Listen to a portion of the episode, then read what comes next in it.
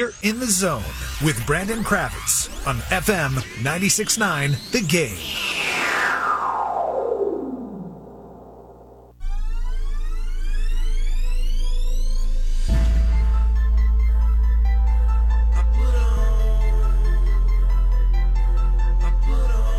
Welcome back to In the Zone live from the Amway Center today, getting set for Magic versus Mavericks tonight. We're going to talk some NFL and NBA with our first guest of the day. Nick Whalen joins me from rotowire.com. You can catch Nick and company on SiriusXM nightly on their fantasy network. That's channel 87 and the NBA fantasy basketball podcast. Nick and I drop an episode together every Wednesday afternoon. Nick, a big weekend for you. Um, you got married, so I'm I'm honestly shocked that we're even having this conversation right now because I would uh, I would venture to guess you didn't exactly lock in the way that you typically would for college football, NBA, and, and NFL over the weekend. You're not wrong about that, Brandon, and, thank you for for the congratulations. I apologize to you know the myriad of you know beautiful women that I know listen to your show and listen to our fantasy basketball podcast every Wednesday. But I, am officially off the market. Uh, the, the dream is dead.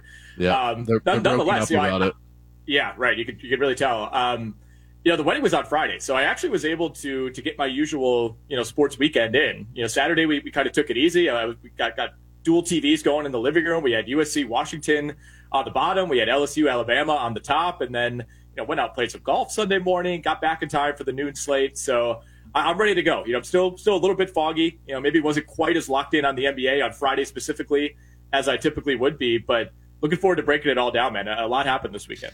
All right, so that means you missed a little in-season tournament action and the uh, mind bend that is some of the courts around the league. But let's start in the NFL. and We'll work our way to the NBA. There's a lot I want to get to here in a short period of time. Which NFL fan base do you think should feel the most dejected today? When they go into work, they talk to their friends. Are we talking Bills? Another loss for them against top tier competition. They just can't get over the hump against mm-hmm. Cincinnati. The Miami Dolphins, uh, who have very similar issues week to week, and the Dallas Cowboys. These are all teams that just seem like they're struggling in, in ways that their fan bases are very familiar with. So, who who amongst that group feels the most detached today? Yeah, I mean, if you include some other teams, it's like a seven-way tie between a bunch of teams dealing with sadness right now. It's like the Atlanta Falcons I would throw in there, who took you know the, the most Falconsy loss of all time. Uh, you know, my, my big fear coming into that one, Brandon, was that we'd see Josh Dobbs at some point, and you know he came in even earlier than I thought, and and of course you know goes in and hands the Falcons just like their fifth devastating loss of the season. But you know, among those those bigger name teams that you mentioned it's tough because I, I, actually feel like Dallas played pretty well, played well enough to win that game against Philly, and had some some pretty ridiculous things, you know, not go their way. Uh, you know, coming up inches short, you know, on a two point conversion, inches short on a touchdown.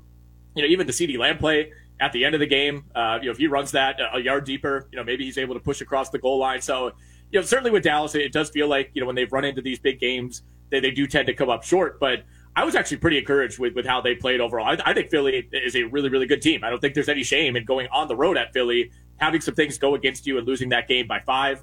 I think if you're Dallas, you feel pretty good about you know getting a, a similar result, but you're on the other end of it when that game is in Dallas. You know, Miami, I, I don't, I really don't know what to think of the Dolphins anymore. Um, this is now three times, right? They've had three opportunities and every every game has been either on the road or at a neutral site. We should say that they, have had some kind of bad schedule luck where you know I think if, if teams like Philly and Buffalo and KC are going to Miami, you know maybe that's a bigger advantage. But to put up 14 points on the Chiefs, I mean the Chiefs had like 50 yards of total offense in the second half. KC did not play well in this game, and it was there for the taking for Miami. So to me that that's what's frustrating, right? You know it's one thing if you you go down like 41 to 40 against Patrick Mahomes, but man, you hold the Chiefs to 21 points and you don't win that game on a neutral site. I think that has to be disappointing. Uh, and then, of course, the Bills, they're five and four, man. I, I we're never going to be able to fully toss them out. And when you have a quarterback like Josh Allen, when you've had the success that they've had, you can never fully cross them off. And they, they do have a, a you know kind of nicer stretch of schedule coming up here with the Broncos and the Jets these next few games. But they're they're five and four. They still have to play the Eagles. They still have to play the Chiefs. They still have to play the Cowboys, and they get another one against the Dolphins later in the year. I mean, we're we're, we're at the point where look, I don't think Buffalo's going to miss playoffs, but with how with how competitive the AFC is, like they're that, that's a real possibility at this point. Yeah, uh, and if the Jets get a win tonight, uh, tonight they'll have a better record than the Buffalo Bills. Mm-hmm. So it'll be interesting to keep our eyes on that. Would it be fair to say that the Baltimore Ravens are the best team in the NFL right now? It's fair to say. I I don't know that you could really say it definitively when there's a team down in Jacksonville uh, sitting at six and two that, that actually faces the Ravens. I was, was talking to our guy John McKechnie about uh, maybe making the pilgrimage uh, down to Jacksonville to, to catch that game with him later this year. Uh, no, I, I, think I think they're absolutely in the conversation, and I, I, think based on what we've seen from Kansas City, especially these last few weeks, I know the Chiefs are seven and two. They just got what should be a big win over the Dolphins, but it's just it's so ugly, man. It does not resemble anything you know that we've seen from the Chiefs over the last few years, and they've had they've had their lulls before, but this this to me seems more severe. It seems like something that they're not just going to be able to shake off at some point. And I, I remain shocked that they weren't more aggressive in, in, trying to get some help for Patrick Mahomes at the trade deadline. You know, Baltimore's rolling right now. There, there's no question about that. I mean, we, this is another team that's kind of gone through its ups and downs. You are always kind of worried about the injuries. They always feel like they're the most banged up team in the league. Uh, but but the way that they have the running game rolling right now, I mean, you see 37 points on the board yesterday, and it was like a subpar fantasy day for Lamar Jackson. Like I, I have him going in a bunch of leagues, and I was you know out on the golf course. I'm like, all right, man, this is going to be great. Lamar probably gave me 30 points. He didn't even have to do anything. I mean, this offensive line, the way they're playing, just completely dominated Seattle. Keaton Mitchell looks fantastic. That's another weapon for them. Uh, you know, they, they, have a couple big games coming up. You know, they play the Browns, they play the Bengals, they play the Chargers in consecutive weeks. They still get the Jags, they still get the Niners later in the year as well. So Baltimore is going to have a, a pretty clear chance uh, to definitively prove that they are the best team in the AFC did Keaton Mitchell steal that job? Is this a guy I would think that at this point he becomes the hottest waiver ad? Probably more of a conversation t- for tomorrow when we sit back and let all of that mm-hmm. sort of uh, settle in. But it, uh, Gus Edwards, I, I only know this from I was watching Red Zone, and that game was shown less and less frequently as the day went right. along because it was such a blowout. I actually had Gus Edwards under 60, it was around like 66 rushing yards he had mm-hmm. 52 in the first half, and so I thought, okay, well, five this, carries. This bet is dead. And then he didn't have another rushing yard for the rest of the game. So, and I didn't see anything injury wise. So I don't know if they if the Ravens were just like, yeah, why don't you just take the rest of the day off? Or Keaton Mitchell mm-hmm. does look like their most explosive running back. So interesting fantasy stuff there. Yeah. Yeah, and Gus Edwards you know, still had a, a, reasonable day, right? He had two touchdowns. So if you threw him out there, even though he barely played in the second half, it worked out for you. Uh, I know he was dealing with a toe injury coming into the week, so it was to me it was probably something where it's like, all right, you know, we're up three scores. Uh, we got some other backs we want to get a look at. Just just kind of take the second half off. Uh, but you're right about Keaton Mitchell, man. I think he's going to be the clear prize on the waiver wire this week. He was on IR to begin the season, and I mean you could just tell the the way that he jumps off the screen. Nothing against Justice Hill, nothing against Gus Edwards. Uh, nothing against Melvin Gordon, whatever, whatever backs have, have kind of you know shifted their way through Baltimore these last few years a lot of these guys kind of feel replacement level. They just kind of get the job done. But I think Keaton Mitchell has significantly more juice uh, than, the rest of these dudes. And you know, we got to 138 yards, Brandon, on nine carries. He only played 14 yeah. snaps. He carried. He, he, touched the ball on, on nine of 14 snaps. He, was targeted once in the passing game as well. Um, so I, I, think with such a small sample, you know, you're still going to be a little skeptical, especially with the game against Cleveland coming up next. But I think the plan all along was eventually to get Keaton Mitchell up to speed and, and be that guy. I, I do still think, though, in the short term, Justice Hill is going to be involved. Gus Edwards is going to be involved. It almost reminds me of what we were talking about with Miami early in the season.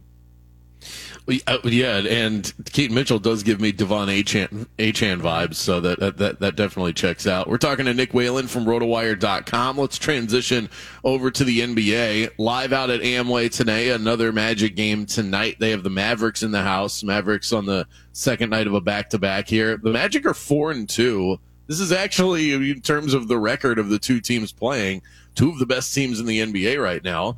Um, so I'll say that as long as I can. From an outsider's view, has that hot start for the Magic changed your perception at all of what this team can achieve, or is this just simply a good start through six games? Uh, I, I wouldn't say it's adjusted anything for me. I've, as you know, I viewed the Magic as kind of a, a fringe play-in level team. I, I, know you're probably a little bit higher on them than I am. Uh, you know, got a nice win, I, I, suppose, over the Lakers on Saturday. Although I'm I'm pretty low on the Lakers. I, I think this is a, a bad team. You know, outside of LeBron, Anthony Davis, and Austin Reaves. I, I think when they you know, when, when they bring in role players, they always kind of get a, a, boost that they don't deserve just because they play for the Lakers. And we're seeing, you know, how truly tragic some of those guys are when they're asked to play 25 minutes. Uh, but again, not to take anything away from Orlando. You beat the Lakers, you beat the Jazz, you beat the Trailblazers, and you beat the Rockets. Fine. Yeah. You know, not, not, yep. not, not, exactly, you know, juggernauts in there. I, I, think if they if they come out and they beat the Dallas Mavericks at home tonight, you know, that, that will be a, a statement type of win. Dallas is 5 and 1 right now. Kyrie's been in and out, hasn't really been playing that well when he's been in there. Uh, you know, Luka, I think if you if you hand out an MVP two weeks in, maybe he's the guy based on the numbers that he's put up. But uh, you know, certainly, it's it's not a negative start by any means for the Orlando Magic, and it's been good to see Paolo Banchero you know start to get back on track these last few games. Franz Wagner has looked fantastic, but here we are again, Brandon. I mean, this is probably a bigger deal for fantasy than real life, but every single year, Wendell Carter finds a way to, to miss like 20 plus games, and it feels like we're yeah. that way again. For sure. Uh, the good news is is uh, you've got backups that are putting up similar numbers. Mm-hmm. So uh, Goga Bitadze five blocks the other night. He went, he uh, went for fifty three dollars on waivers at stake. Really? This week, Ken, you can thank Ken Kreitz for that one. That was wild. That was one of the, the wilder waiver pickups I've ever seen in that league. so that that'll be a first. Uh, him going for that much. Um, I could talk magic all day, and we've got plenty of that coming up later on in the show. Victor Wembanyama has been as advertised. A ho hum twenty point five block night for him last night. Uh, they take the floor again tonight. Is he actually better than than you expected at this point? I, you know, you and I have talked about this a lot. I was all over him in fantasy. That's paying dividends for me. But uh, is he? just eye test wise, is he better than what you thought we were going to get? Yes. Yes, he is. He is. He looks better to me significantly than he did even in, in Summer League in July. I think he's added weight. I think he looks more fluid. He looks more confident. And I, I think over the last couple of games, we're finally seeing the Spurs actually go out of their way to use him. You know, like I was watching that, that first Suns game. Uh, I forget what, what night that was last week where they came back and had the wild win at the end. And you know, Wembanyama's you know, doing a great job of moving off the ball. He's flashing in the paint. You know, he can he can kind of hurt you from everywhere. And meanwhile, Keldon Johnson and Devin Vassell are just jacking up contested threes, trying to be the hero. And it, it, feels like the last couple of nights. I don't know if there was some sort of internal conversation, but they now they now recognize that hey, if we if we run things through this seven foot five guy who can do everything, you know, it's going to benefit ourselves as well. It's going to benefit the team. So I think we're starting to see, okay, here's what Victor Wembanyama can do when he is a semi featured option as opposed to basically like a, a, glorified role player, which is how I felt like they were using him through the first week of the season. But yeah, man, I mean, what, what we saw against Toronto last night, it almost feels like, I mean, that could just be the baseline going forward, right? I mean, that was not even, yeah. it's not like you're watching that game and thinking, man, was dominating. It was, it was somewhat of a passive 29, 4, and 5. And yeah, he's going to be a complete monster for fantasy. I think the blocks potential has lived up to the hype. Uh, whenever he's played 30 plus minutes, he's looked fantastic. Obviously, had the 38 point outing against Phoenix on Thursday night yeah, he's he's he's blown away my expectations. They were high. They were high for a reason.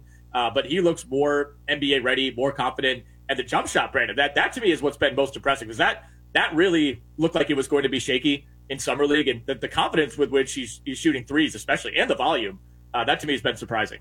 Yeah, and I mean a guy that size that can find his own shot the way that he can. It's it's really almost hard to believe when you watch it. The Grizzlies are one in six right now. Would that qualify as the most surprising thing that we've seen through two weeks of basketball? I think it's it's on the list, right? I, I don't think yeah. we've had a ton of like you know crazy results so far, right? You know, you look at the the bottom of the East right now, and it's like Charlotte, Chicago, Detroit, Washington. It's like okay, that checks out. You know, uh, you know, Houston, Utah, those teams are struggling. Portland struggling we did not expect to see Memphis at one and six, and you know they, they finally got off the schneid last night uh, against Portland. But even that one, it was not easy. That was a Blazers team that they lost to a couple nights earlier. It, it's one of those things for me, Brandon, where you, you, look back and say, okay, maybe we should have seen this coming, right? Because it's not like it, this would be way more disastrous if Ja Morant was playing and Steven Adams was healthy. But now you take away both of those guys, and you also take away Tyus Jones, who you know, was the best backup point guard in the league. I think that's something that went a little bit undercovered and all of a sudden, you know, your your fourth leading minutes getter this year is Ziaire Williams, and you're asking like David Roddy and Xavier Tillman and Santi Aldama, uh, now Bismack, Bismack Biyombo, who's your new starting center out of nowhere. These guys are all playing way bigger roles than they probably should, and I, I think Memphis felt good about their their draft and development with a lot of these players, but it's a little bit different when you're asking them to be the eighth or ninth man uh, on a good team versus like, hey, you got to be our third or fourth option now and I, I think we're starting to see some of the side effects of that. RotoWire.com's own, the one and only Nick Whalen. You can catch Nick on SiriusXM nightly on the Fantasy Network. That's channel 87 and on the NBA Fantasy Hoops podcast. Nick's on there a couple times a week. We've got new episodes every single day and Nick and I drop an episode together every Wednesday. That's the RotoWire Fantasy Basketball podcast. Make sure you go and follow that one. Thanks so much, Nick, and congrats again. Sorry to the ladies out there. Thanks, Brandon. Looking forward to chat with you later. More in the zone next.